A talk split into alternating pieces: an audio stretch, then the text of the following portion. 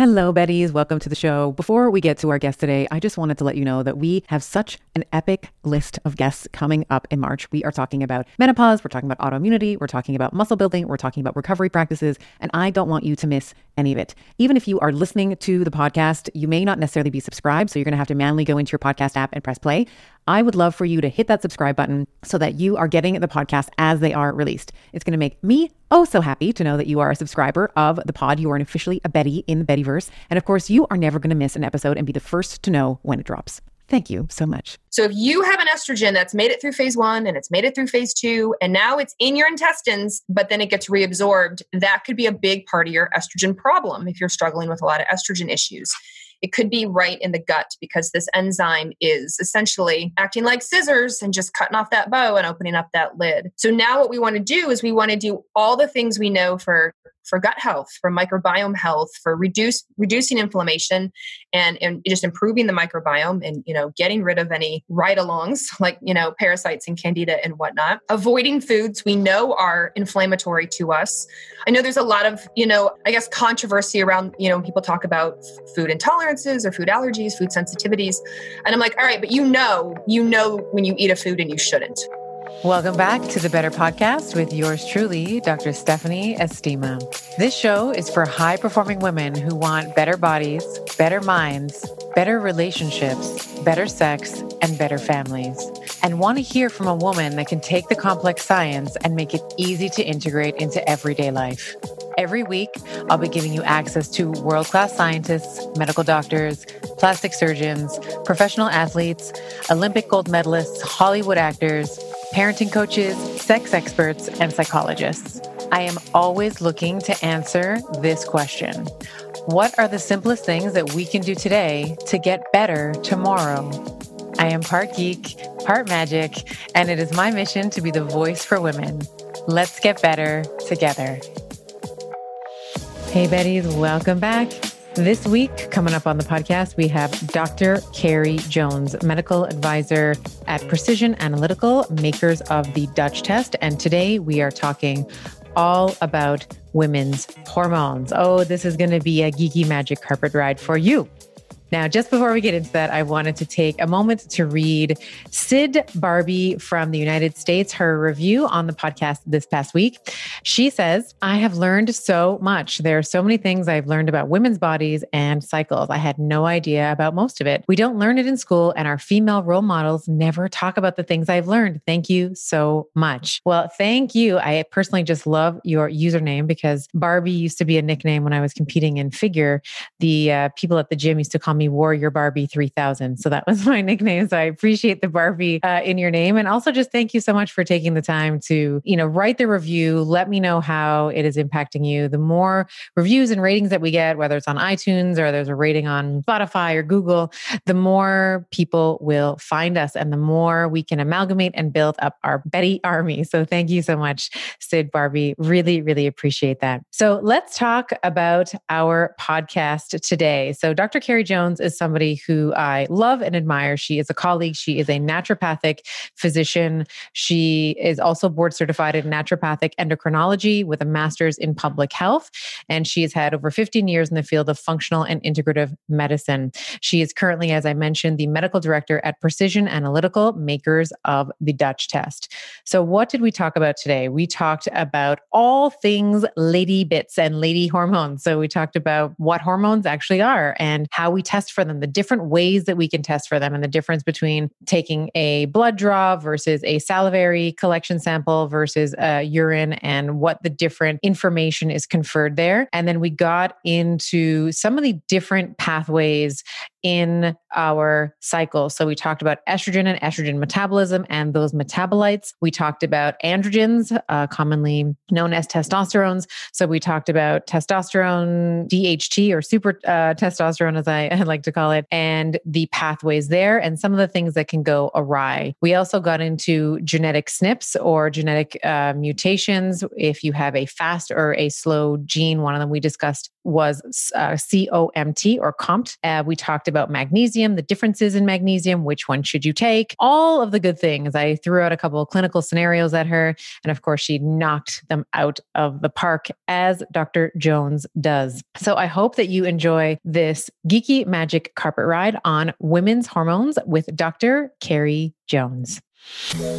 I am a huge fan of the BiOptimizers Magnesium Breakthrough. It has seven forms of magnesium, which is going to help to transform your stress and your performance and your recovery and your sleep to the next level. I'm often asked, like, well, what are the types of magnesium we should be looking for?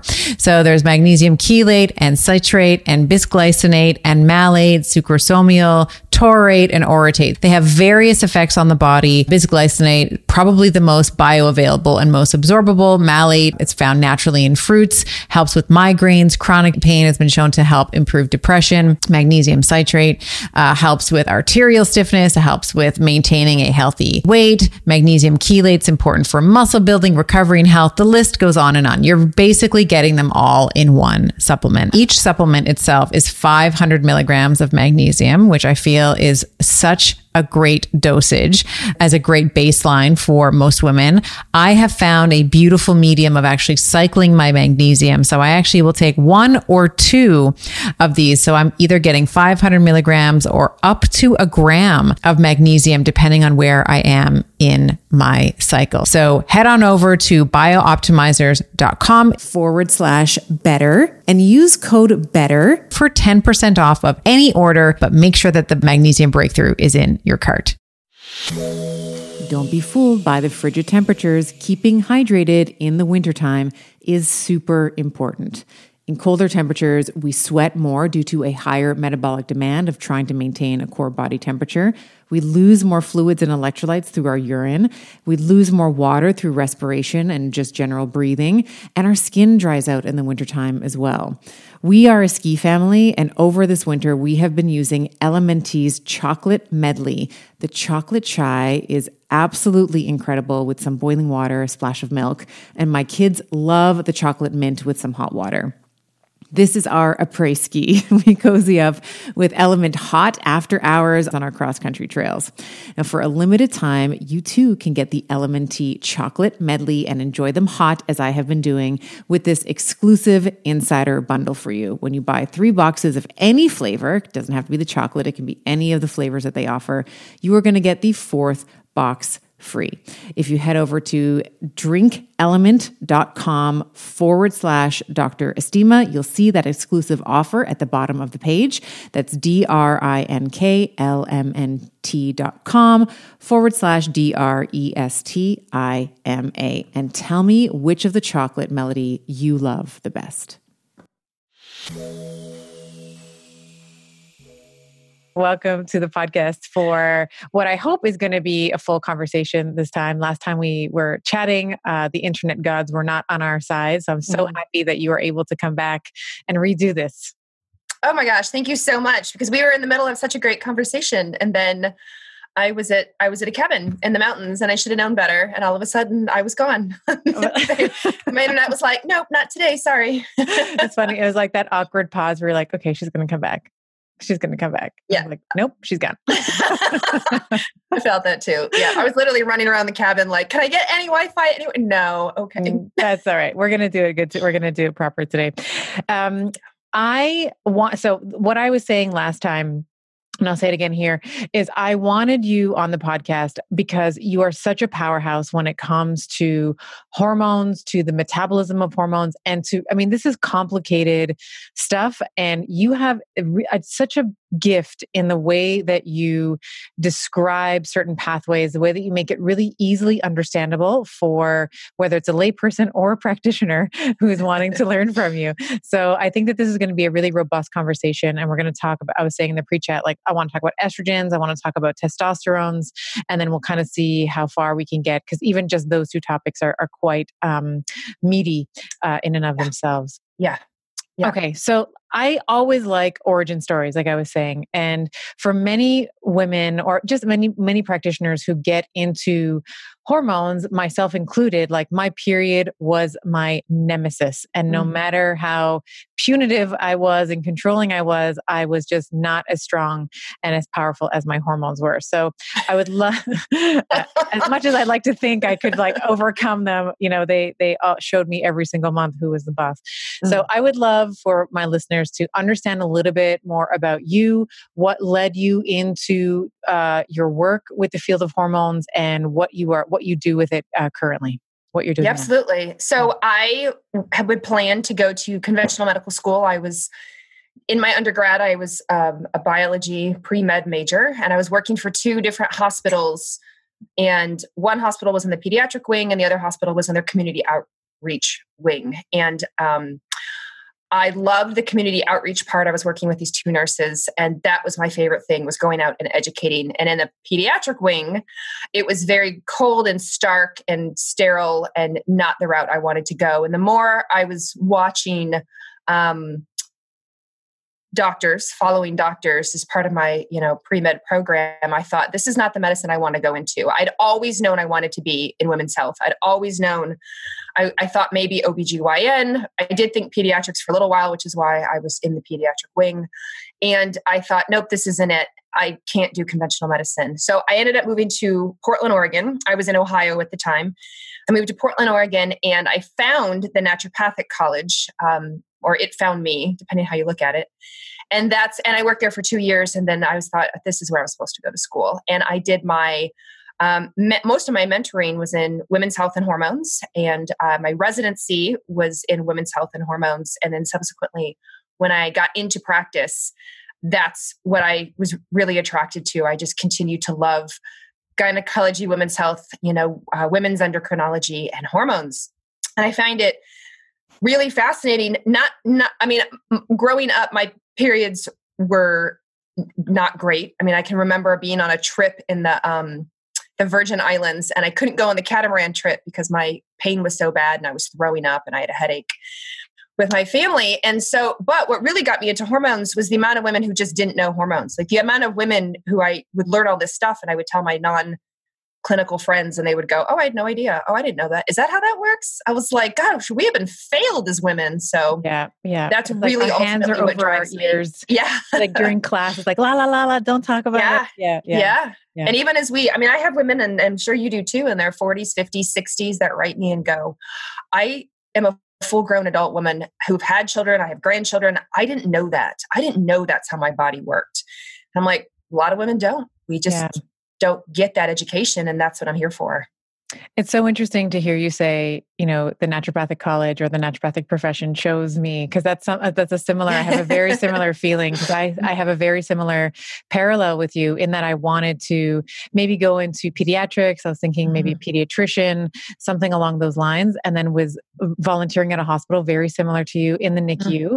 And after a week, I was like, screw this! Like mm-hmm. I, I'm not. I do not have the the backbone for this and literally and then went to and figuratively maybe and then went to start uh, volunteering at chiropractic offices and mm-hmm. i was like wow this is a really different way to approach healthcare where it's mm-hmm. much more whole person centered more vitalistic and that's what I ended up doing and going to the chiropractic school. Mm-hmm. Um, mm-hmm. and then, you know, with natu- naturopathy and chiropractic, they're sort of like, you know, twins, right? Or sister, mm-hmm. I'll say they're sisters. Yeah, sisters. Yeah. Their, in their philosophy in terms of how we care for, for patients. So it's lovely to hear that.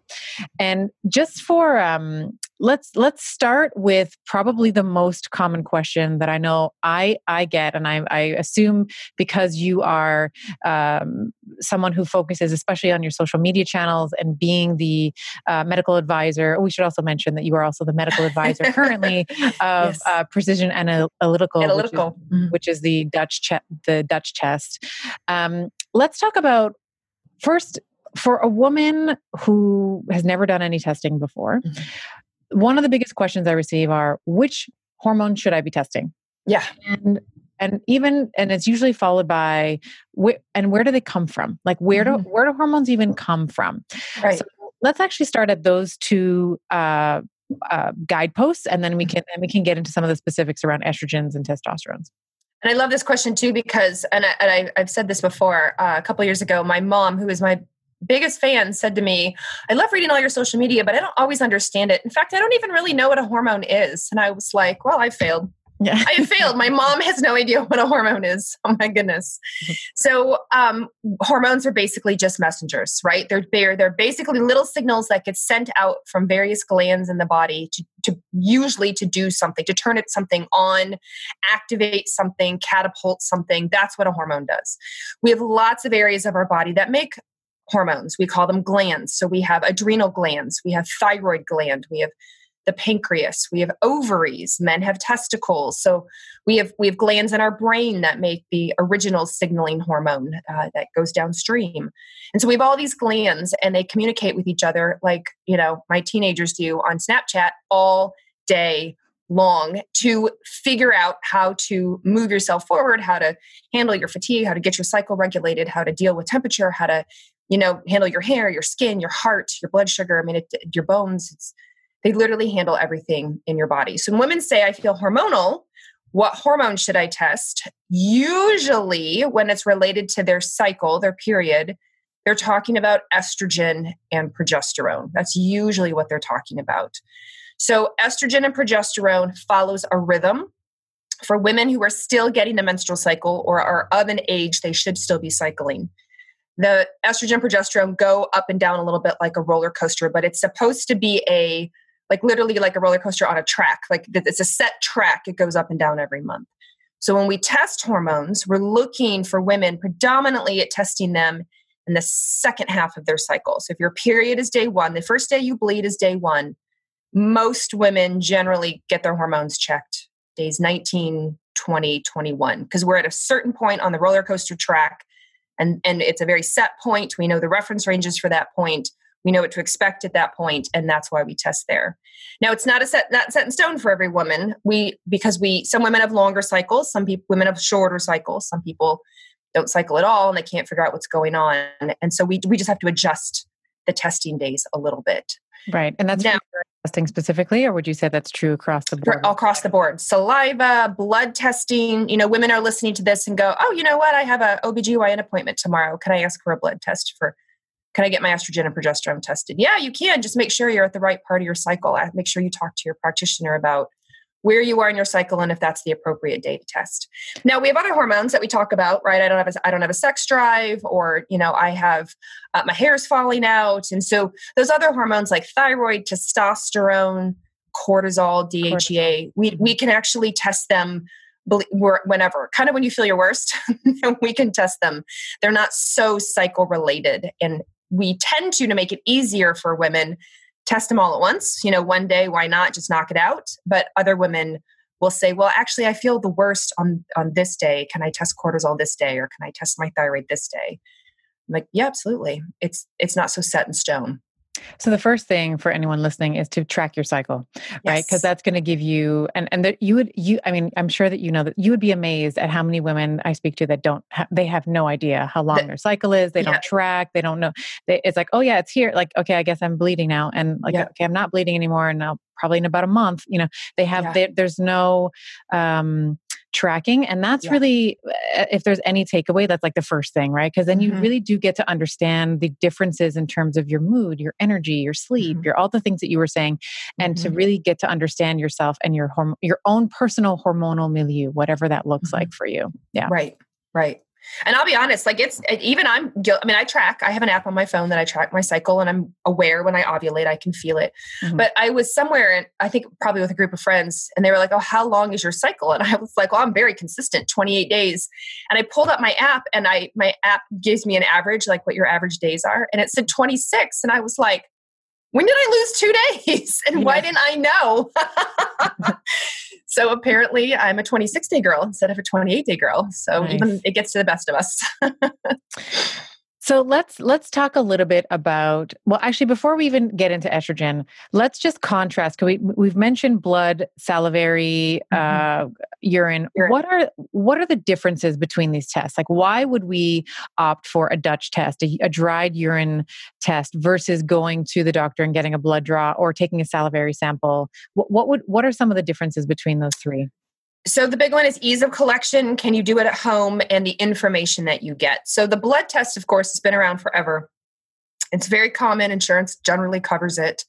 Um, but it gives you an in the moment. So I want to know my estrogen right now. I want to know my estradiol, which is the most potent right now. I want to know my testosterone right now. So you can go to the lab, you get a blood draw, and you get your you get your number. The bonus of saliva and subsequently dried urine is that you get to do it at home. So you don't have to go in a lab, which for a lot of people right now, they don't want to go into a hospital. They don't want right. to go into a blood draw center. Um, and the other bonus is that we we can collect multiple times in a day when it's saliva or when it's urine. So they can, for example, cortisol. Maybe you want to know what your cortisol rhythm is through the whole day. So you'll collect in the morning You'll collect a couple hours later, you'll collect around dinner and before bed. So now we see a bigger picture. We see a bigger um, pattern of what's going on. Hard to get a blood draw four times in the day. Not many people really want to go do that. Right. On top of it, now we have urine. We have what we have dried urine, which dried sounds funny, but really it's just you're urinating on these pieces of filter paper, letting the paper dry, and then mail them back. So it's it's just something simple like that the, the added benefit of the urine is not only do you get those hormones and you get the ability to do it at home and throughout the day, but you also get what we call pathways or metabolites. So you draw an estrogen or testosterone, and I can tell you where it goes. So women will say, I am scared of estrogen. I have all these symptoms. What are my risks? And the nice part of the, the dried urine is I can say, well, there's there's there's some pathways you go down. Some are better than others and let's see where you go and what your risks are. Same for testosterone. Women say i'm getting cystic acne on my jawline. I'm having some hair loss at my temples. What could be going on? We do dried urine. I'll say okay here's your testosterone and it's going down the pathway that actually causes cystic acne and hair loss loss let's get you off the pathway so with dried urine um, you just get a, little, a lot more information um, beyond just a blood draw with the convenience of doing it at home. Yeah. And the way I like to compare that is like the blood draw is almost like a picture. Like you take a picture on your phone, yes. it's like a moment in time. Yes. The Dutch test or a dried urine, as you're saying, and even, a, you know, if you're taking salivary, if you're doing a 24 hour mm-hmm. uh, cortisol uh, salivary test, then you, mm-hmm. it's like a video on, like there's a, much more context. There's much, you get, you get a little bit more color, what's happening, why it's happening, when it's happening. Yeah.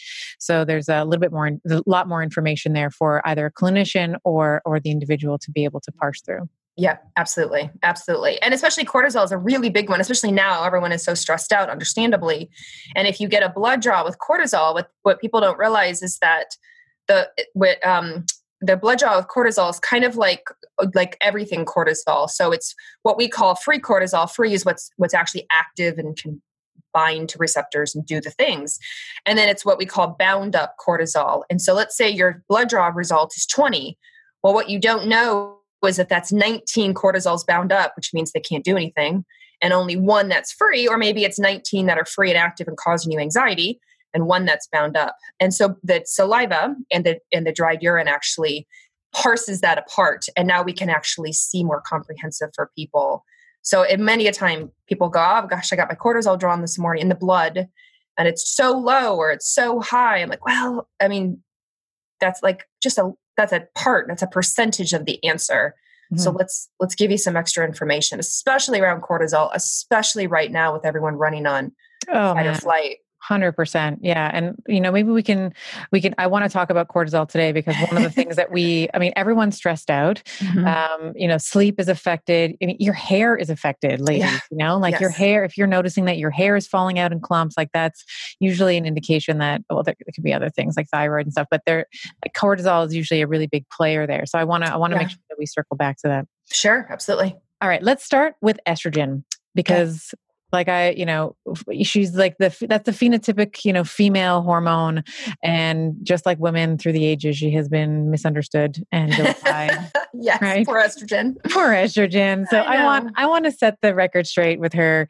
Um, let's let's start where let's actually start where estrogens are made in the body, mm-hmm. and then I want to part, and then I want to sort of go into like it's not just one estrogen we're talking about it's estrogens because she comes, right, she comes with like she's like the a girl um, gang. She is yeah, a girl she's gang. charlie's angels right? Yes. yeah she's a girl gang yeah okay. She is so, a girl gang yeah. So estrogen so the main estrogen um, in the body is called e2 or estradiol. It's the most potent for women well men too but for women and it's made in it's primarily made in the ovaries. And so we on our ovaries we have these things called follicles. Follicles contain the egg that you're going to ovulate hopefully every month. And on each follicle are cells that help you make estrogen. They help you make um, predominantly estradiol or E2. And then, interestingly enough, you can also make estrogens in your fat tissue. So there's a nifty little enzyme called aromatase, and it will convert um, your testosterone or other hormones like DHEA into estrogen as well. So as women, unfortunately, as women get more adipose tissue, then they could be at risk for making higher amounts of estrogen. When women go into menopause, their ovaries do not make estrogen anymore because they're menopausal. And then the body primarily relies on that uh, fat conversion um, in, into estrogen. So it's not like, um, you know, I know women, of course, a lot of women are always freaking out about weight gain, um, the amount of fat that they have, but it does help us make estrogen. And estrogen is so important to our brain health and our bone health, our hair health, our skin health, um, our mood. I mean, it really does it's a true. lot when it's in balance. Yeah. like one of the things yeah. it's like I sort of say this in jest, but you know, there's a time in our cycle when testosterone is really high. And there's mm-hmm. also right before ovulation, we see like that large, you know, rise in estrogen. That's when like estrogen is trophic. It is a growth fat. And that is when yeah. we want to be lifting heavy, heavy weights because it's yeah. also going to impact bone density, muscle, uh, hypertrophy as well. We can talk about some of the, you know, solutions like resistance training and, and whatnot. But let's I wanna I wanna really go go through how estrogen uh, is utilized and metabolized in the body. Mm-hmm. So we talked about the girl gang. So now we know estrogen comes from our adipose tissue or our fat, and primarily in our reproductive years from our ovaries. Mm-hmm. So now we are at the girl gang part. So what happened? so what are the three girls? And yes. then let's talk about we can maybe even move into phase one or the hydroxylate, like the first phase of estrogen metabolism. What happens there? Yeah. So the other estrogens are E1, which are estrone, um, and then E3, which is estriol. And estriol is interesting because estriol is really important for vaginal health it's really important to prevent vaginal dryness. But when you read about estriol, in fact, I think it's Wikipedia calls it a metabolic waste product. I'm like, oh no, it's so sad. Like we actually need estriol. Mm-hmm. But what it means is once you make estriol, it's done. Like then it it then moves out the body. So E1, E2, and E3 are kind of our main estrogens we hear about all the time. Because E3 is quote unquote a metabolic waste product, it does its own form of detoxification when we're talking about estrogen detox, primarily we're talking about the first two, E1 estrone and E2 estradiol. So when you you make an estrogen, you use your estrogen and now you need to be done with your estrogen or maybe you take estrogen and you need to get rid of your estrogen. Where does it go? So it goes through detoxification. We all also call it metabolism. And there's three main phases. So phase 1 as you said that we test for is hydroxylation. So basically you're taking your estrogen and you're beginning the process of converting it down into a form that you can safely excrete, you can safely get rid of. So it first changes it into what we call phase one detoxification. So you have three options. Again, lots of options. A lot of girl, a lot of estrogen girl gang um, sub members. So you have what's called a two two hydroxy because it's hydroxylation is the name of the detox pathway. So 2 hydroxy, you have 4 hydroxy and 16 hydroxy. They're numbered. So 2, 4, 16. So estrogen will always go down all three of them to some degree. But we want to prefer the 2 pathway. So the 2 pathway is less carcinogenic. It's not no carcinogenic. It's not, um, you know, has zero risk. It has a little bit of risk, but less carcinogenic, meaning less cancer causing. The 16 pathway is what we call the proliferative pathway. It makes things grow. It's estrogenic. So think bone health, good for bones. Maybe not so great for women with heavy periods and clots and fibroids, tender breasts. 16 can get a little crazy there. The four pathway is the concerning pathway. The four pathway is the one that has the increased risk for DNA damage. And of course, if the DNA gets damaged and our DNA repair system can't fix it fast enough, that's when we get into maybe some increased risk for cancer. You know, we call it mutation. So it, you know, problems with our DNA. Mm-hmm. So estrogen goes through one of these down one of these three pathways. So our goal with our diet and our lifestyle and our choices is to prefer the two pathway and minimize as much as we can the four pathway. So that's that's all about that's all phase one. Those three pathways are all phase one um, options. And then there's a certain genetic predisposition that we have here as well, right? Is there certain because we have the genes like CYP1A1 yep. is and CYP1B1. So is there do we have a certain and, and I know that we can influence it through uh, you know some of the foods that we eat and, and mm-hmm. supplements and so and so forth. But is there more of a genetic predisposition? Is that is it worth knowing what those things are? I think it is worth knowing as a woman. So I just got mine redone. I've had um and my 1B1 interestingly my I have a fast CYP1B1. So 1B1 is what pushes the 4 pathway. Mm-hmm. Whereas 1A1 and 1A2 it's like your A it's like the A game pathway. That that pushes the 2 pathway. So you want more A and a little less B. and I have more B. I, my B is fast. And so but when i test when i when i do my dutch test it doesn't manifest for me like that so i'm doing the diet, the lifestyle choices to minimize my B pathway, my which is the four pathway, and upregulate my two pathway. So even though I have the preference for the bad pathway, I can uh, easily uh, switch that, change that. So I think as women, I think it's really important to know this. At least know where your pathways are at. So even if you're like, I don't, I don't want to, I don't want to pay for DNA testing right now, like that's kind of expensive, or that's overwhelming, or I'm not sure how to do that. At least do understand where you are in your pathways, because whether it's genetic or not, we can do great things to help, you know, push you onto a better pathway, which is really yeah. nice. I love that you're saying this too because it's it's like I don't know who said it, so I'm I'm gonna I'm not gonna be able to attribute it. So if anybody knows it, but it's like epi like it's the, the genetics that load the gun, the mm-hmm. epigenetics that pull the trigger. So you might. So I am actually the same as you, Care. I mean, we seem to be sisters. I my genetics, my CYP1B1 is very fast. I tend to like that 4OH mm-hmm. pathway, the da- DNA damaging, quinone producing pathway but because i do the lifestyle as you said there's mm-hmm. lots of movement there's lots of stress reduction uh, as much as i can right now you know there's the the nutrition all those things mm-hmm. that when i do testing when i do the dutch i don't i don't show that up i, I don't show up right. To be 4oh dominant.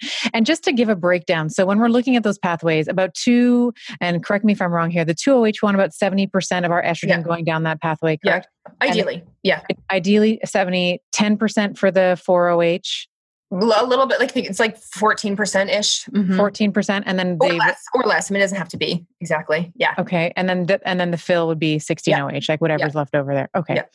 So Let's talk about so we have that's hydroxylation. That's phase one yes, that happens phase one in the liver. So again, liver health is also very important. Moving into conjugation or phase two, this is essentially like the way I like to describe this is like a relay race. Like this is really when you're basically making the those metabolites that you produced in phase one, you're making them more water soluble mm-hmm. for either renal, uh, renal or biliary uh, excretion. Clearance. Yep. Yeah. So yep. couple different ways that you can do this. Um, methylation, which I want to do a little geeky carpet mm-hmm. ride, magic carpet ride on. uh, glutathionization, and the one I can never say properly, glu- glucuronidation. Glucuronidation. Yes. Yes. All yes. right. So let's talk about methylation and let's talk about, and this is what I mean when I say it's like a bit like a relay. I used to run relay, so this makes sense to me. Like it's basically like punting the baton to yes. the next runner. So yes. let's talk about, let's talk about why methylation is so important and how that can affect, if you have poor methylation, mm-hmm. how that can affect estrogen metabolism. So just like you said, now you, you have all these phase one, what we call metabolites, right? So your estrogen, your estrogen been converted into one of them, a two, a four, a 16.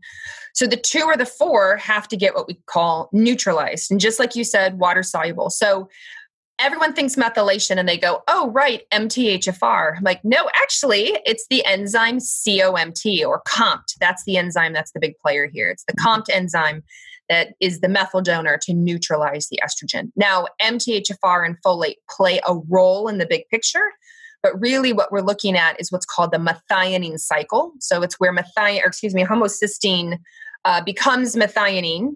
And then after methionine, you make SAM. A lot of people maybe are familiar with the supplement SAMe, S A M E, SAMe.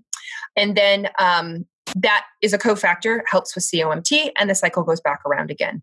So they're known as methyl transferases. Like I said, they put the methyl on, and by putting the methyl on, it neutralizes it and it's now ready to be excreted um, out of the body, either in through your kidneys, out in the urine, or through your uh, liver, gallbladder, and then into the intestines and out as stool. So the healthier your methylation is, the healthier that methionine cycle is, the healthier your COMT enzyme is, which could be fast or slow um, depending on your genetics and depending on lifestyle stuff, then the better off, hopefully, your estrogen detoxification will be. Good.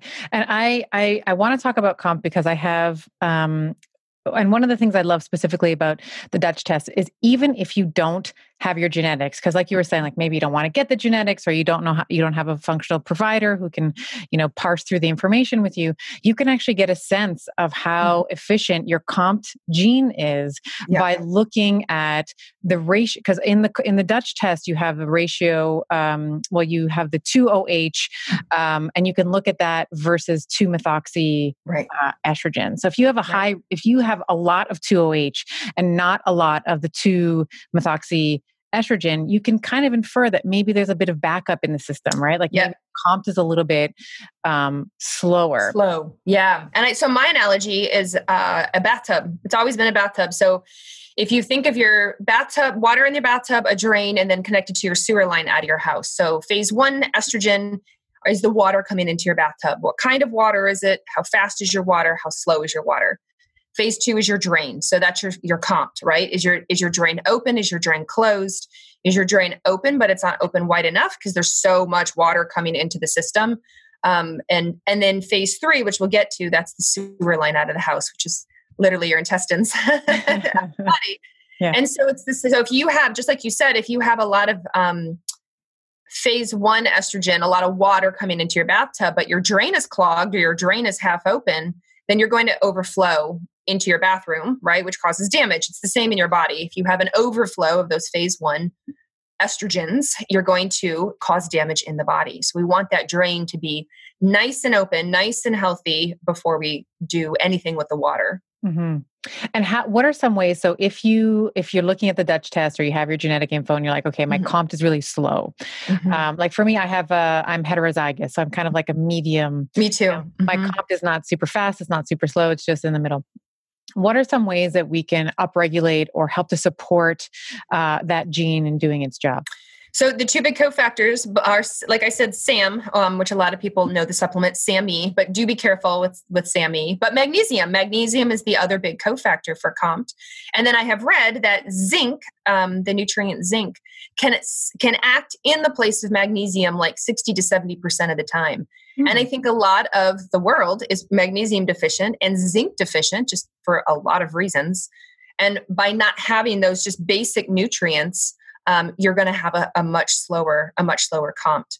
Now, unfortunately, also being estrogen dominant, having high estrogen also slows down COMT. And so it even if you have a fast COMT, if you have a lot of estrogen, or maybe you're taking estrogen, too, too much estrogen, you you can slow your own enzyme down. So we, we want to work to at least get your own estrogen, you know, back in balance and improve your improve your COMT status. There are other cofactors, folate being one of them. Like I said, MTHFR um, is a part of it. Vitamin B12, um, the methyl or hydroxy B12 can be really helpful. Choline, phosphatidylcholine, glycine, trimethylglycine, which is also known as um, betaine, uh, methionine, which you can take as a supplement. All these things, B6, you know. So again, it's it's not it's not earth shattering expensive stuff. It's it's a lot of just nutrients we get from good diet from vegetables and fruits grown in good soil, or sometimes we do need to supplement with um, quality supplements to get it back into our body to help the cycle go round and round. Yeah, I I love I like what you're saying because sometimes I and I I'm a big fan of supplementation because I think that where and we I, I want to have someone on the podcast to talk about regenerative agriculture and yeah. what's happening to our soils because I'll, oftentimes I'll hear, well, I just want to get it from my diet, and while that is a more that is the utopia. Noble. I, yeah, it is noble. It is noble. What, yes, I would like to as well. Yeah. But what we know, even with our organic produce, like we are depleting the nutrients in our mm-hmm. soil. Mm-hmm. And when you complete, when you're using the soil over and over and over again, there's no time for rest. Or when you have a lot of crop dusting and all of that sort of starts to bleed into the the soil and the runoff mm-hmm. into the waters and stuff i think yeah. that it, supplementation has become you know the word supplement it means to supplement an already clean diet so if you're doing everything that you can in the nutrition realm but i think that now it, it is it's almost like an insurance policy like you just yeah. also should be taking it as yeah. well. You and mentioned- it's even just I don't I don't mean to cut you off, but even um, I am I am not I don't have a green thumb at all. I can keep um, succulents alive and air plants. I have two air plants. But this year I thought, you know what? I'm a grown up woman. I can grow tomatoes. Like I can start a little garden right outside. So I started with tomatoes and peppers, and um, yay me, I, they grew, and I have all these tomatoes and peppers. And so, but what I, what my husband and I say all the time is, I mean, I buy organic. I try to get as organic as possible with vegetables, especially the soft skin uh, vegetables. Yes. yes. And I can buy organic vegetables at my local store that comes from Oregon or Washington, which is where I'm from, and it doesn't taste the same as the organic tomatoes I pluck off my off my vine in my backyard. It's it's night and day difference, which tells me the nutrient content of what I'm growing in my backyard just because I can pluck it off the vine and eat it right there versus pluck it, package it, ship it, unpack it, I buy it. It just declines over time. Right. It's right. So crazy. I am incredibly bullish on sauna as a therapy for recovery, heart health, and overall aging well. I personally decided on an infrared sauna from Sunlighten because of the range of far wavelengths and near infrared wavelengths that it offers. Saunas help with detoxification and rejuvenation to rid your body of toxins. It helps with heart health by improving circulation, reducing blood pressure, and helping keep the arteries supple. It helps with muscle recovery by easing the tension and soreness to recover faster. And of course, stress reduction. With the warmth and the relaxation of sitting in a sauna, it's crucial for hormonal balance and achieving a state of well being necessary for a strong physique and a strong mind. If you visit sunlighten.com slash better and use code better to get a discount. That is sunlighten, S U N L I G H T E N dot com slash B E T T E R and use code better at checkout. You mentioned magnesium. Uh, there mm-hmm. are many different types of magnesium. Is there is there one that you yes. like, or do you want? Yes. on that rabbit hole? Yeah. So the cool thing about magnesium. So a lot of people go, which is the best magnesium? Magnesium glycinate, magnesium citrate, magnesium sulfate, oxide, L-threonate. Um, and which and uh, the other question I get is like, well, which one is magnesium? They're all magnesium, all of them. So magnesium glycinate is magnesium with a glycine attached. Magnesium sulfate is magnesium with a sulfate attached. That's like Epsom salt baths. Um, or Epsom salts that you put in a bath. Um, magnesium citrate has, you know, citrate attached. Oxide has oxygen attached. They're all going to get you some magnesium. Some will absorb better than others. And the general magnesium that has g- pretty good bioavailability and probably is not going to cause you a lot of diarrhea is magnesium glycinate. So that's the one that um, is, and you should generally take it later in the day, maybe at night, because the glycine is calming. And so if you have sleep issues, it might help with that. But it doesn't generally cause the loose stools effect. Now, if you are prone to constipation, then you may say, well, I like citrate because that helps me, you know, move my bowels every morning. And that's an option as well. And you I personally take I take you can. Hmm. You can. I do glycinine glycinate at night and I do threonate, L three and eight uh, in the morning. So L-threonate is a neat little uh, molecule that gets magnesium across the blood-brain barrier. It yes. gets magnesium into the brain and has been shown in studies to improve brain health. And so I take um, a capsule of that in the morning um, to cover all my bases because I want the magnesium for sleep and for you know sore muscles and you know relaxation but then i want my brain support in the morning. And i i crave it. I i know i'm magnesium deficient. Uh, one i want all the dark chocolate in the world. And two i feel so much better.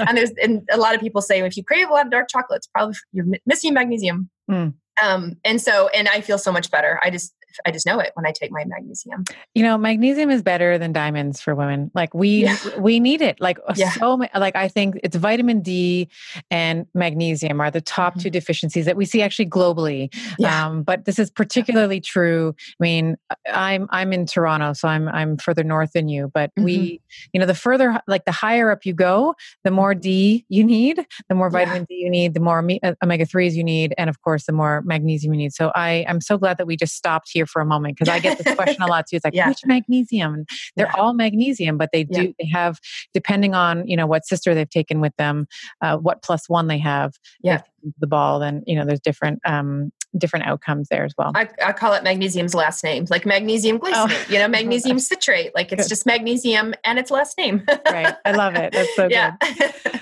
So let's let's move into phase three. This is excretion. This is when we is have excretion. so we've yes. done the and you know, good good like you know the word can sometimes be a little off putting for people, but this is when we get rid of estrogen. So walk yes. us through how this happens.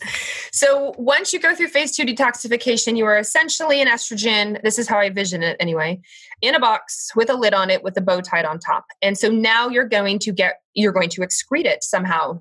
And it's um, a lot of people do stool testing, right? A lot of people poop in a cup for science and they want to see what's going on.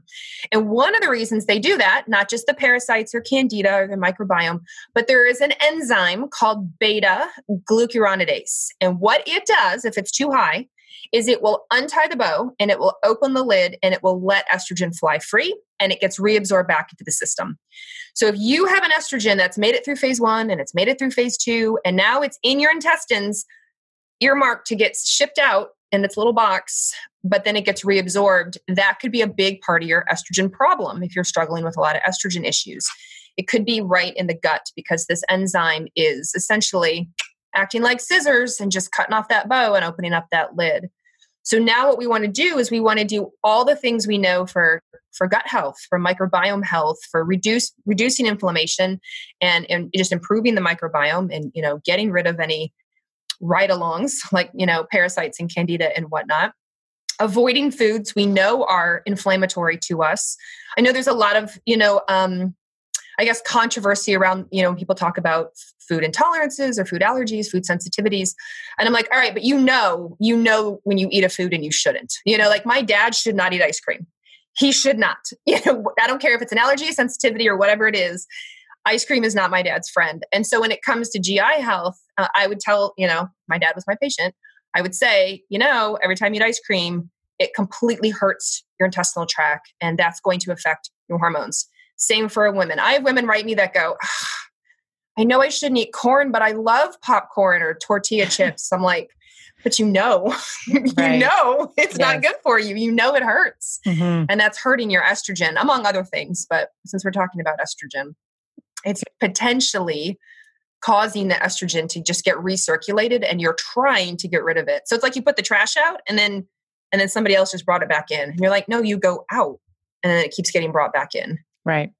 So, what are some of the lifestyle interventions that we that that might be able to that would throw that off? So, you talk we talk about food intolerances, or, I mean, I, and I agree with you. I think that innately or intuitively, if you're paying attention, when you eat mm-hmm. something mm-hmm. like Giovanni can't have potatoes, like it doesn't matter he just can't do potatoes. Mm-hmm. So I think if you're paying attention to some of these foods that may be aggravating the gut, maybe there's some hyperpermeability or there's mm-hmm. like inflammation, as you mentioned. What are some things maybe in our environment if there's some environmental toxins what are some yeah. things that can influence that I, I, mean, everything, actually, everything you said. So, all the chemicals that we are exposed to, you know, wear down on our gut permeability and affect. We have a we have a mucus layer um, that's very protective mucus layer in our intestines, and it's it's to buffer our um, innermost intestinal layer that does all the absorption, and then all the crap that we eat, drink, breathe, or swallow, whether we want to or not. You know, whether it's intentional.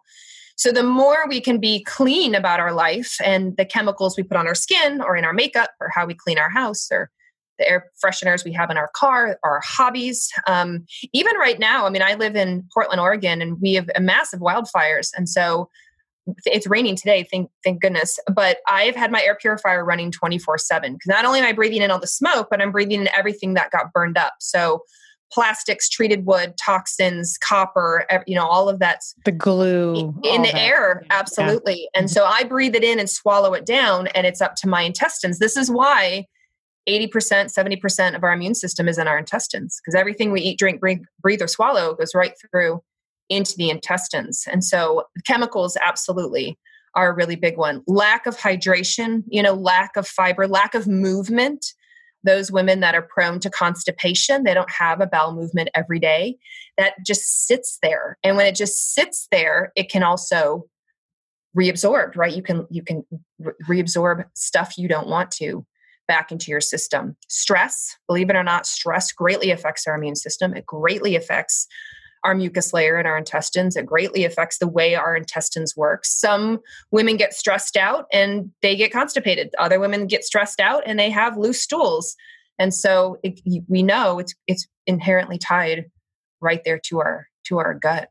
Right. Um, when it comes to that kind of health. And then um, just even like people who've traveled a lot and, and maybe or camping like outdoorsy folks you know have you maybe parasites maybe candida you know maybe you've got some ride-alongs in your gut that you just some bad bacteria that you don't you didn't you just didn't know. You got food poisoning five years ago and you know you're recovered but you've sort of always had now you kind of have a sensitive gi tract um, or you, you you're prone to a gi stuff you know more more than you used to be.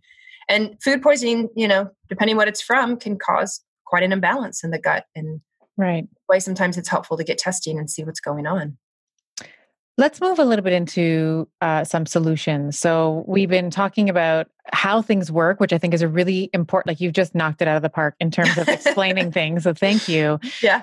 Um, so, let's imagine, um, you know, maybe a clinical picture like there's a woman maybe she's, she's 43 two kids she's complaining she's feeling hormonal that are that's mm-hmm. cyclically related um, you know onset of her and i'll just give you and of course we're you know to, to, anyone that's listening you know dr jones is a doctor but she's not your doctor right? So she's going to she's she's going to give recommendations but that doesn't necessarily mean that you're cleared to go and do them right?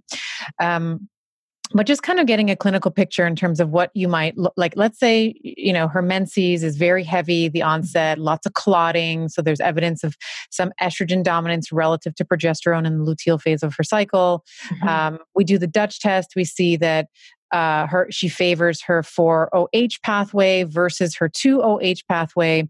Um, COMT is like medium to slow. Mm-hmm what would be like maybe we can just start with like phase like how would you where do i start? where do what do we do? So what do we, we do? We actually start with the intestines. So we always we talk about it right as one two three but we treat it as three two one because it's the same exact thing in your house. If you if your if your um if your bathtub is clogged um, you're you're going to first first focus on well maybe if your sewer line is clogged let's say that if your sewer line is clogged you can turn the bath water on off you can dribble it trickle it you can filter it, it doesn't matter what you do with your bath water if your sewer line is clogged you're going to have an overflowing bathtub.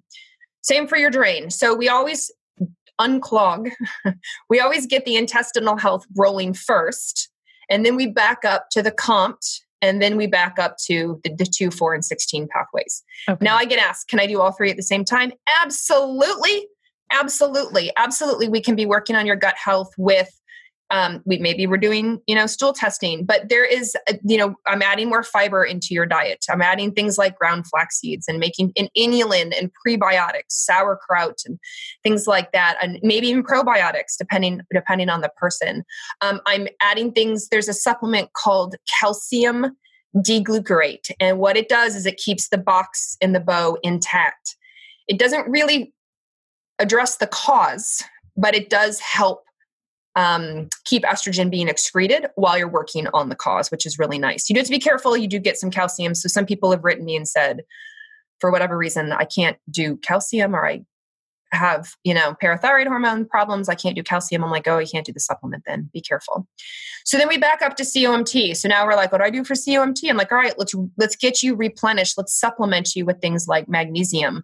Let's see if you have other nutrients that are out of balance, like zinc, and let's test your B12 and let's address your folate.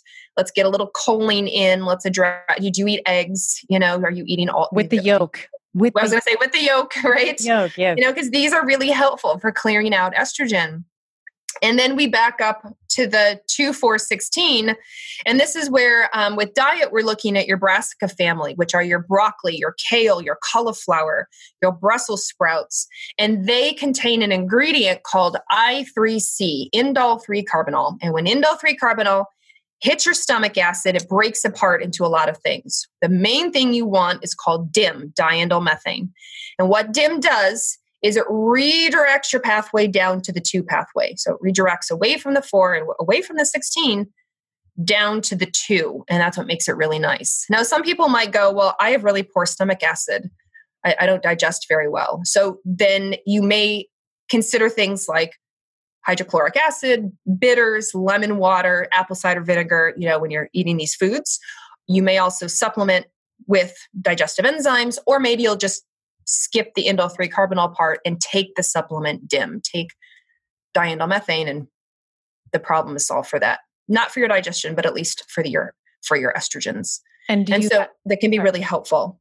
Do you do you recommend doing the dim like pulsing it through the cycle or there's certain times or does it really depend on the patient or they take it all really de- really depends on the patient. So what's cool about dutch is we have a particular test called the cycle mapping which is where you test almost every day of your cycle. And I like it for women who say, not only do I have PMS, but I also have terrible ovulation time. And I'll go, all right, let's see what's going on. And if they have, um, you're supposed to have a high estrogen peak at ovulation, but some women, you know, shoot for the moon and make a lot. right? They're like, they're definitely those like type A go getters when it comes to their estrogen. So I'm like, all right, let's do some dim there, and then let's let's let's do some dim as, as we get closer. So I will pulse it um, depending on her symptoms. If she says, "Look, as I get to day 25, I'm a I'm a mess. My my breasts are big. I'm bloated. I feel terrible." And then my periods are heavy. I have lots of clots. I'm like, all right, let's focus at the end. Let's let's do some of these supplements closer to the end while we're working on diet, lifestyle, nutrition, chemicals, you know, stress, sleep, all through the cycle. And can we contrast DIM with sulforaphanes for a moment? Because I yes. think that they're often yes. put in this. They're like, oh, they all come from the brassica family, so they must right. all do the same thing. So what? Let's let's first like just part. What are what are the differences between the two? So sulforaphane is my favorite. Uh, I take it every single day um, because of just my risks with my uh, genetics. So what? So not full grown broccoli, but broccoli sprouts. So the true little like broccoli sprouts. They contain an ingredient called glucoraphanin. And when you eat broccoli sprouts, when you chew, chomp them or when you cut them up, they form sulforaphane. So glucoraphanin magically interacts with something called myrosinase and that forms sulforaphane. Basically, it's a big fancy word. And what it does is it upregulates like COMT. And it takes the four, if it's going down the wrong pathway, headed towards DNA damage, which is called a quinone with a Q, and it redirects it or it upregulates certain genes like a glutathione gene and another fancy gene called quinone reductase to properly excrete it. And so I like broccoli sprouts, either grow them yourself, which I've started doing and putting them in my smoothies and my they're salads. so cheap to grow. Or they're oh so cheap God, and they're, they're so, so easy. I had no idea. Yeah. Well, this I buy it from a particular company that makes it super easy because again, mm-hmm. I don't grow things well. But I'm changing that storyline of mine. So, or you could take it as a supplement. Now, if you take it as a supplement, if you take sulforaphane as a supplement, the problem is a lot of companies are using that. You'll see in the ingredient label, it'll say um, uh, sulforaphane glucosinate, and it'll be hyphenated sulforaphane glucosinate. It is a to me deceiving word because really what it is is glucoraphanin. But you need the myrosinase. That's the right. magic enzyme that magically converts everything. So if you're what the companies are doing when they do that is they're hoping your gut microbiome will make the conversion for you into sulforaphane. So it's skipping the myrosinase step and it's just hoping your microbiome does it. But the research I've read says, well, our microbiome is not great and it's pretty variable amongst people. So there's no guarantee how much sulforaphane you're going to yield out of it. I may get one milligram and you might get 10. So, right, right. So I prefer companies that actually tell you, like they put broccoli sprouts with this much myrosinase and this is the yield of sulforaphane they're hoping to get that's what i those are the could you take mustard like. seed could you take like mustard seeds along with it if if you have like if you have if a you bottle? can especially um well and you can um yeah you could you could like anything so mustard kind of a lot yeah, yeah. yeah and some people will use with their um with their broccoli sprouts they will put like pour a little mustard seed on top um, right for extra added bonus i don't do that i love mustard but i actually I don't know, convenience, laziness. I just chop the broccoli sprouts are always going to be your, like whatever, you know, Mother Nature really wanted it to be. That's always yeah. going to be your best bet. And, you know, just to, for a moment, it's also, it's better than broccoli as well. So you, yes. you may be hearing us talk about broccoli sprouts. I'm like, oh, well, I have broccoli. Yes, broccoli is great. Nobody's, nobody's saying anything otherwise, but broccoli sprouts are orders of magnitude better in terms of the amount of glucoraphanin yeah. that is going to be there. And then as you're chewing, as you were saying, you're going to be now uh, converting it into much more sulforaphane. Yeah. Uh, it's like 10, t- it's like 10 times the amount. Yeah. I don't know the yeah. exact number, but it's something like that. It's significant. And that's way different from DIM. So DIM from broccoli or indole 3 carbinol affects your pushes things to your 2 pathway. So it, they both affect estrogen, just two different ways.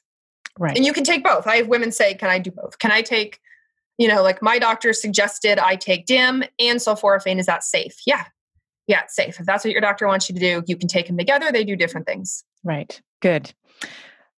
You see why I wanted to start off with estrogen because yes. it's so so complicated. So much, so much to discuss. Yeah. I wanted to shift gears if we can, move up one level in the uh, hormonal chain of command, if you will, and talk about androgens because this mm. can also be a source of frustration and confusion for women because they I think we people assume that we don't make testosterone and of course right. we have to. Mm-hmm. Of course mm-hmm. we do. And this comes up a lot in um when we get to it, we'll talk a little bit about resistance training because I'm always like, you got to lift heavy. You got to lift heavy, heavy, heavy. And so many women are like, but aren't I going to turn into right? Like a, I'm going to look like look a guy, and it's like, you know what? Even if you wanted to, it's not possible. But let let's start with androgens. Testosterone being one of them. Where do androgens come from? I know we talked about estrogen. Yeah. Uh, the adipose tissue, the ovaries. Uh, where does and where do androgens? Where are androgens made in the body? So we so the two main androgens we talk about all the time are testosterone and DHEA. So testosterone is made roughly 20 25% made in the ovaries, roughly 20 25% made in the uh, adrenal glands, and then the rest also made in the fat tissue. DHEA um, comes in two forms DHEA S, S is the sulfated form, that is 100% made in your adrenal glands. DHEA no S, 80% roughly made in your adrenal glands, 20% made in your ovaries. So, again, your ovaries are really important. Now we bring in the adrenal gland health, and then again, fat tissue can also take what's in circulation and convert it into uh, testosterone and then further on into, into estrogen. So, this is why women who struggle with adrenal issues or women who struggle with ovarian issues or even like think perimenopause menopause is they're losing their ovarian function like they used to have, their androgen production is going down as well. And they're noticing it. And it sucks. And it sucks. So, what are some? Um, I want to talk about perimenopause and menopause in a moment. If someone has excess androgens, so if mm-hmm. someone, and there's a couple of different, I mean, this is very complex, but if uh, this is why I wanted you to uh, on here to talk about it. Mm-hmm what what are some first some maybe clinical signs like something that a woman might be noticing where she's like hmm maybe i am not converting my testosterones to uh, my estrogens appropriately or my testosterone is converting to uh, dihydrotestosterone which is mm-hmm. you know what i call super t right yep. super testosterone yep. uh, which is much more potent than testosterone. What are some of the clinical signs that, uh, that someone might present with, where you know in your in your differentials you might say, okay, maybe she has some androgen ac- excess here. Yeah. So the big key ones we think of like cystic acne, especially along the jawline and underneath the chin, uh, down the neck. We think of hair growth in places you don't want, which is called hirsutism. And I'm not talking about the like stray, you know, tree branch that we all get on our chin and have to pluck out and it's awful. Um, I'm talking about like women are like, I'm actually developing maybe coarser, darker hair on the chin or down my neck or around my nipples, um, along my belly button, and it's it's getting worse. And it's usually coarser and darker. So the, we have the peach fuzz hair, right? That's just sort of lighter, and and then and then we have that coarse dark hair. We start to think about male pattern baldness in women, so they start to get thinning at the temples. Um, but you can have sort of thinning all over. We start to think about mood changes. So they're maybe less patient, a little more angry, a little more aggressive, uh, because androgens can do that in women. They can it can push them um, into a more angry, impatient mood, you know, quicker than uh, the other hormones. And so those are kind of our keynotes: the acne, the hair growth, the hair, the mood. That's what we tend to think about. Now, there's a condition, of course, polycystic ovary syndrome, PCOS, that uh, the the insulin based PCOS embodies all of those symptoms, but you don't have to have PCOS to have high levels of androgens. You, they can be separate. So just again just like estrogen metabolism there's going to be some genetic influence here in yes. terms of you know what you prefer and yeah. with the dutch test one of the things i love is you you look at 5 alpha reductase activity yeah so maybe let's explain to the listener what that is and how that's going to you know determine how potent the testosterones are uh, testosterone is going to be so, in order to make that super T that you talked about, that dihydrotestosterone, we use an enzyme called 5 alpha reductase. And 5 alpha reductase can be increased by insulin, so having high insulin in the body, high inflammation in the body if you're inflamed, um, and then high uh, cortisol. So, stress um, can be a big instigator there. And then what happens is testosterone becomes that DHT, which is considerably more potent at the uh, what we call testosterone receptors. So they like turn on the receptors, you know, tenfold compared to testosterone. So if you have a preference for 5 alpha reductase, and if you are making as a woman excessive amounts of DHT, then you're more likely to have all of those symptoms that we really don't want. Thankfully, we can use things naturally to kind of, and there's even medications to get you off that pathway and help um, reduce those symptoms. What are some of those interventions? So the most like the medications a lot of people maybe are familiar with are spironolactone, um, metformin, which is known as glucophage. Those are two that are often used. But from a natural standpoint, one we're going to just first and foremost address the cause. So lower the insulin, lower the inflammation, address the stress. But then as a band aid, the supplements that work similar are um, reishi mushroom, uh, saw palmetto, uh, stinging nettle root, not the leaf but the root. There's another one called Pygeum africanum. A lot of times they'll add zinc into that mix. Zinc can be helpful. Zinc alone I don't find helpful at all, but it's often mixed into that into that group of um, herbs. You will oftentimes find this group of herbs in supplements called prostate, prostate support, prostate health, prostate whatever. And women will go, um, I don't have. I don't have one of those. I know. Like, did you get it wrong? I'm like, yeah, no, yeah. I know. It's like, yes. it's the stuff. I need the stuff inside. yeah. yeah. It's it's same same for men and women. It's same dose, same stuff. Men take saw palmetto, men take reishi mushroom. Um, yeah. EGCG from green tea. Um, EGCG is the, a big active ingredient of green tea. That can be really helpful as well. And so you'll see them in, you know, a lot of mixes. So I tell women like just cover the label up. just cover the label up. Yeah. Yeah. Just what about yeah. what about berberine? Have do you see? Um, so metformin, one of the things that it does is it. Well, there's many things it does, but yeah. uh, it helps reduce uh, insulin. Berberine is yes. a much weaker form of it, um, but has been shown to mimic metformin, but you know, mm-hmm. being a natural. Is that something that you ever recommend or see? I do, especially if it's insulin related. So berberine and inositol, myoinositol yes. are the two big ones that I use for the insulin folks. Um, is a proven 5 alpha reductase decreaser.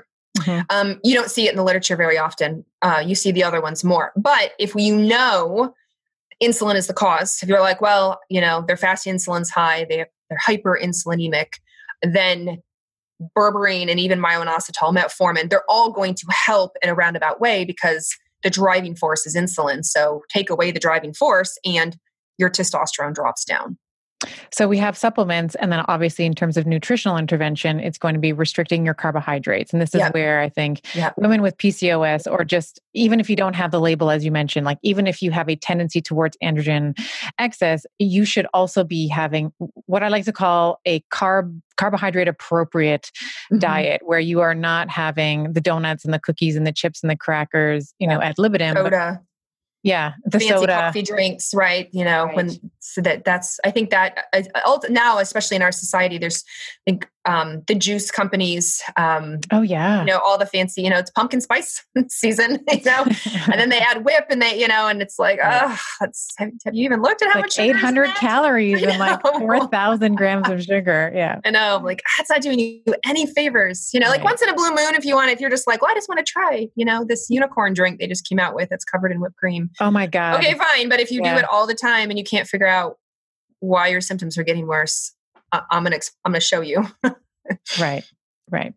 And we know, of course, just like to kind of uh, finish this uh, talk about insulin, when you are having more carbohydrates, those break down obviously into glucose, glucose, and, hor- and insulin. That's like the hormone pairing there. Mm-hmm. And when your insulin levels are high, your sex hormone blind, uh, blinding, binding globulin uh, is inversely related to insulin. So if yep. your insulin's high, SHBG is low. Yep. And then that obviously means that your testosterone is going to be able to run amok, right? Because yep. SHBG is the binding hormone that basically uh, you know binds up testosterone and delivers it to you know to the cell rather than allowing it to sort of have a free for all and exert its influence on all cells on all, on the way to its its final destination right yep absolutely absolutely so let's talk. How is this different in menopause? So we've been kind of hinting at it a little bit. But what are the differences in estrogen and testosterone metabolism um, between a woman who's in her reproductive years and then someone who is not? And I want to just talk about the adrenal gland and the importance of the adrenals in mm-hmm. perimenopause and menopause as well. So perimenopause I call reverse puberty. So if you remember everything it took to get you into puberty and to make hormones in the first place, in perimenopause it, as we get closer to menopause, we're basically just reversing out of it. So instead of our ovaries starting to turn on, they're they're basically starting to turn off. And as a result, a lot of women feel um, chaos. They can feel symptoms that come and go. They can, you know, feel symptoms they've never had before: hot flashes, night sweats, brain fog, joint pain, vaginal dryness, you know, decreased libido, uh, mood changes, skin changes, and then it can go away. And and then you know, and they're like, oh, that was done, and then it'll come back. Maybe women will say, I was a very normal 28 day consistent girl, and now I've skipped two cycles. What am I pregnant? You know, like what is going on? Um, or they'll come every two weeks. You know, they're like, well, now I get my period all the time, and then it will go away. And so because it's a reverse puberty, because basically what's happening is the brain is trying to communicate effectively with the ovaries, like, hey, do your job, like, do it consistently or follow the rhythm. And the ovaries are like, well, you know, I'm actually, my follicle health isn't what it, what it used to be. You know, age and time take its toll. And not only that, I'm losing, I've been losing follicles this whole time. So the follicles contain the cells that make the hormone. And as you're losing that ability, you're also, then you're losing the you know the sheer amounts that you used to make and then we hit menopause and in menopause all our numbers our estrogen our progesterone sort of you know drop pretty low they drop to what we call a menopausal range because we don't have the uh, cycle anymore we've, we've stopped bleeding we don't get a period we've stopped cycling so we kind of get these low flat line uh, hormonal numbers as we go through menopause. So, metabolism, our detoxification doesn't actually change. It's just the amount of water that comes in that is changing. So our what used to be, you know, waterfall now sort of is more like a hopefully steady trickle. And then how what is the importance here now of the adrenal gland specifically? Because now they're yeah. everything. Yeah.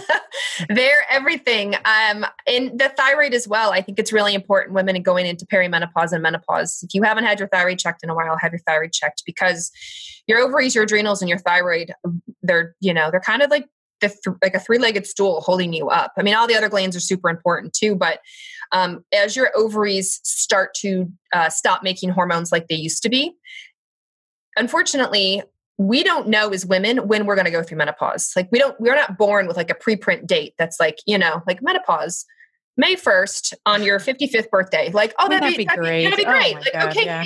Like, I can be prepared.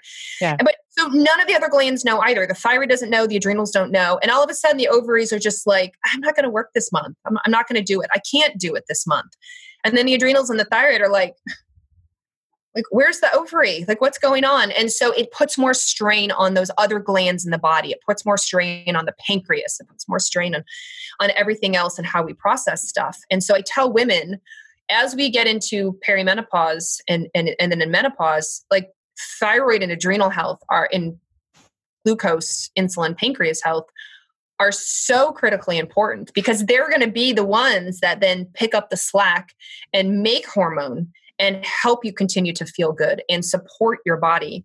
But what we find is a lot of women enter into perimenopause, they enter into their 40s kind of a stressed out mess, you know, like they're they're maybe depending on when they started in life, maybe they have little kids entering into then they're entering into perimenopause, or maybe they have kids entering high school or entering into college or university and so it's big transitions as yeah. for women aging parents aging parents is another big one yeah. when women are in their 40s and early 50s and their parents are you know maybe struggling with their own health issues 40s and 50s common time for divorce common time for big transition common time that women have hit um, they're kind of you know riding the wave of their career if they if they are in you know career life and and oh, by the way, they now they have to go through reverse puberty. It's like, what? Mm-hmm. Like, who designed this? You know, and not all women experience terrible. Who did menopause. design this? Who freaking did design I'm this? I'm having a conversation with that. person. You better believe me. I think a lot of women are like ready to talk to that person or whoever yeah. group decided that. Yeah. And and I know women.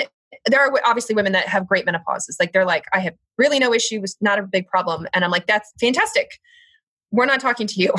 I mean, like, you know, like, I mean, in this, we podcast, love you, but this is not right, yeah, you. exactly. Yeah, like, you're still yeah. in the group. You're just, you know, like, you can sit with us, but we're just right, talking about a different. Right, but tell us what you did. Like, bottle it up and sell it. You'll be rich.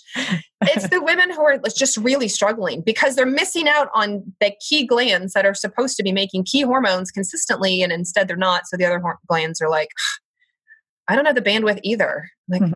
are you serious? Okay, and that's why women in menopause start to notice it's a big change for thyroid. It's a big change for cortisol. It's a big change for glucose and insulin. And they gain weight and they, you know, experience all these symptoms that they didn't used to experience before. They'll say things like, I have the same diet and same exercise plan. What is the problem? Like everything's right. the problem. Like, unfortunately, it's a complete endocrine chaotic movement that's mayhem. Happening. Yeah. Yeah. So I'm, I advocate to women who are listening and well, anyone who's listening, I'm like, you need to start on the self care now. You need to start there sooner the better. What does that mean? What do you mean by? You want to prepare for menopause? Like start in your thirties. Yeah. you know, I'm like, because yes, because it's my girlfriend. I'm 43. Men. You know, so I'm 43, and my um, two of my best friends are 43. One of my my other best friends 44. So we're like right there, and um, you know, we all sometimes we'll text each other like, was it hot last night? Did anyone else have hot flashes? right. Like, what is this about? Yeah. So self care just really means right because women generally are givers and they um we can multitask generally. We are known to we can multitask. We are givers. We are caretakers. We are the organizers, not always, but often. And as a result, we can do a lot. We make the babies. Like we can do a lot and we can handle a lot. We can take on a lot. Our bodies are generally built to be resilient. So why we can get sick and and still manage our life and our house and our job and then our maybe male partners get sick and it's detrimental.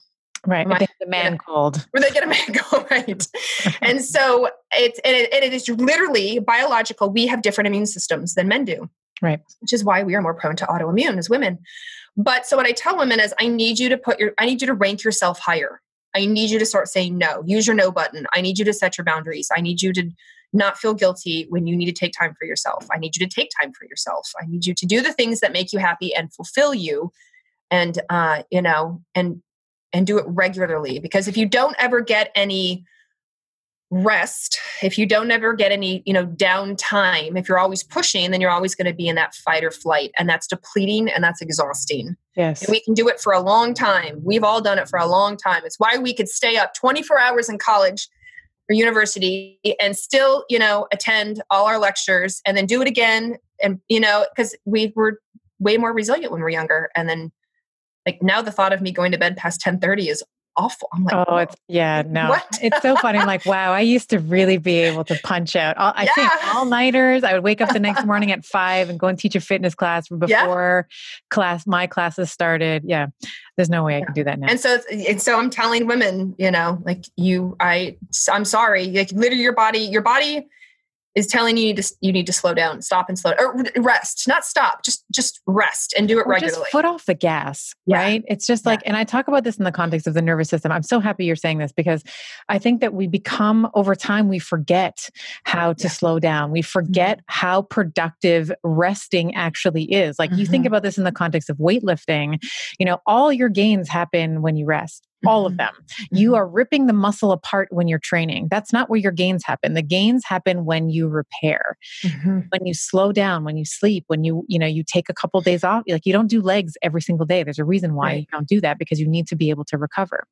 So I love what you're saying and I think that it's such an important message that we have to hear multiple times and this you know i can you know get on my soapbox and like philosophical about culture and how we're always told to like yeah smile on the face and yeah heels on and careers on and the kids are perfectly attended to and there's a yeah. home cooked meal on the stove and like we are we are at that we ask of ourselves in society and i think we internalize these messages so much we are we ask too much of ourselves yeah. that that push beyond the finite capacity of our matter and yeah. i think when you don't when you when you are always pedal to the metal when your foot is always down on the gas you forget what it's like to say, okay, I'm just not going to have 400 things on my to do list today. Yeah. And I'm going to go walk and I'm going to go for a walk, maybe yeah. listen to a podcast or call a friend or, you know, whatever yeah. it is. So thank and you. And not feel guilty, right? That's the other yes. thing. And not feel guilty. I was reading a um, social media influencer who was very honest in all of her approaches to life. And she said, I actually texted my sister and said, give me permission to sit on the couch on Sunday and watch Netflix all day. And her sister was like, these are the 16,000 things you have just done like in the last two weeks.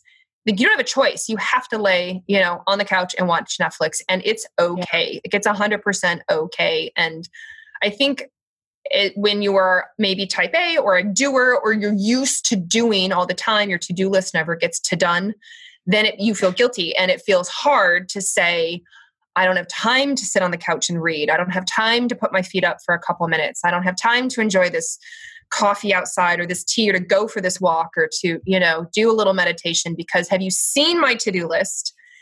And I'm like, but, but it's the to-do list that's that's the problem. It's it's the to-do list. I know we all have them. I'm I'm not debating that at all. And they I'm never just, go away, by the ever. way. Like, you'll never ever. get through it. Like that's the other thing. As soon as you finish one thing, another thing pops up.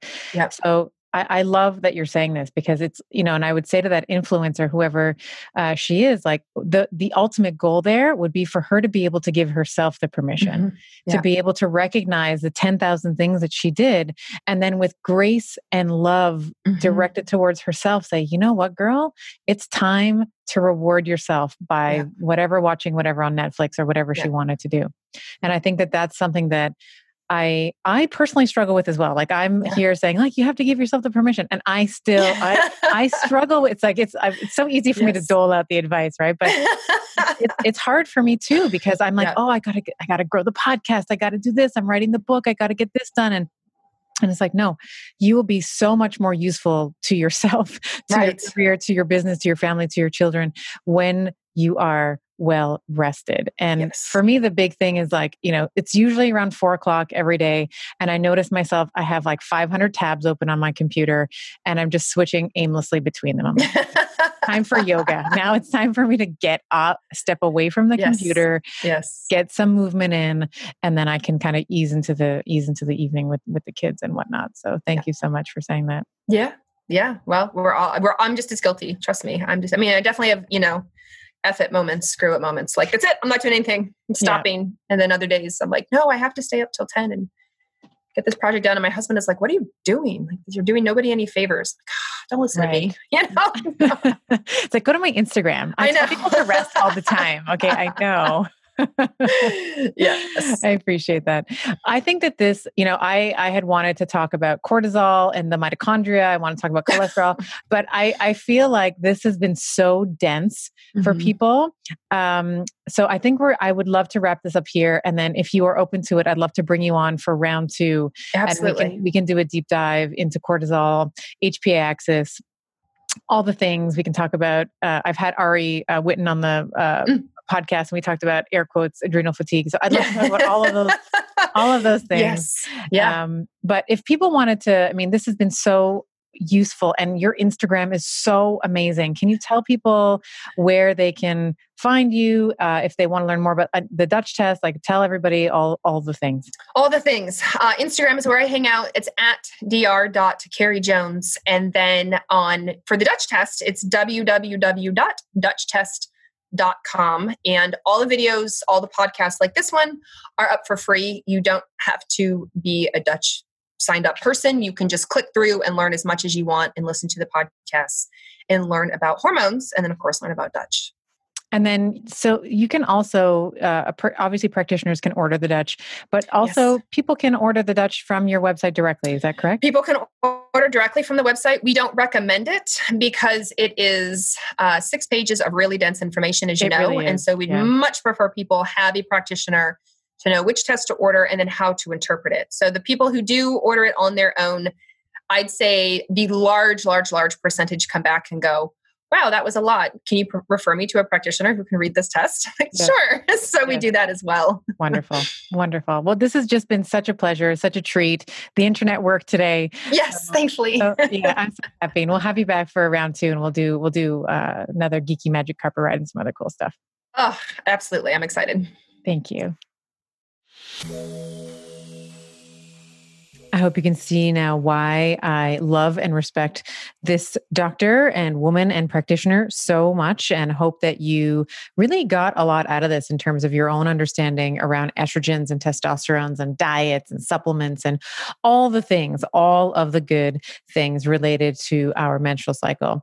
Now, I would love to invite you to our Facebook group. And listen, Betty, if you have gotten this far in the podcast and you're still listening to me at this point, you are my special Betty. You are someone who is really dedicated to knowledge. You are a truth seeker, and I want you in our community. So, the Better Community on Facebook is free. It's Better Community, better with an exclamation point because you know we got to be extra with our exclamation points. so better community, and this is where we are taking questions for our AMAs. This is where we have members, our Betty Army. We amalgamate them, and you know we actually get a lot of subject matter in terms of talking on our AMAs from the women and men, um, and just generally great humans that are in our Facebook community. So better community is the Facebook group, and I am really looking forward to seeing you next week. I hope you enjoyed today's episode. For those of you who want to continue on this week's Geeky Magic Carpet Ride with me, visit bettershow.co forward slash show notes. You'll find research, links, summary notes, musings that I prepared in preparation for the podcast, and I often throw in some of my best practices, bonuses, and links. All the juicy bits are in there for you. And now for the obligatory legal and medical disclaimer. This podcast is for general information only, and the advice recommendations we discuss do not replace medicine, chiropractic, or any other primary healthcare provider's advice, treatment, or care. In the consumption of this podcast, there is no doctor patient relationship formed and the use and implementation of the information discussed are at the sole discretion of the listener. The information and opinions shared on this podcast are not intended to be a substitute for primary care, diagnosis, or treatment. This episode is brought to you by yours truly, Dr. Stephanie Estima, and Leverage. Leverage handles all production, creates the images that you see on my social media, and takes out all my awkward pauses. They are my secret magic bullet. You can visit them at getleverage.com forward slash better.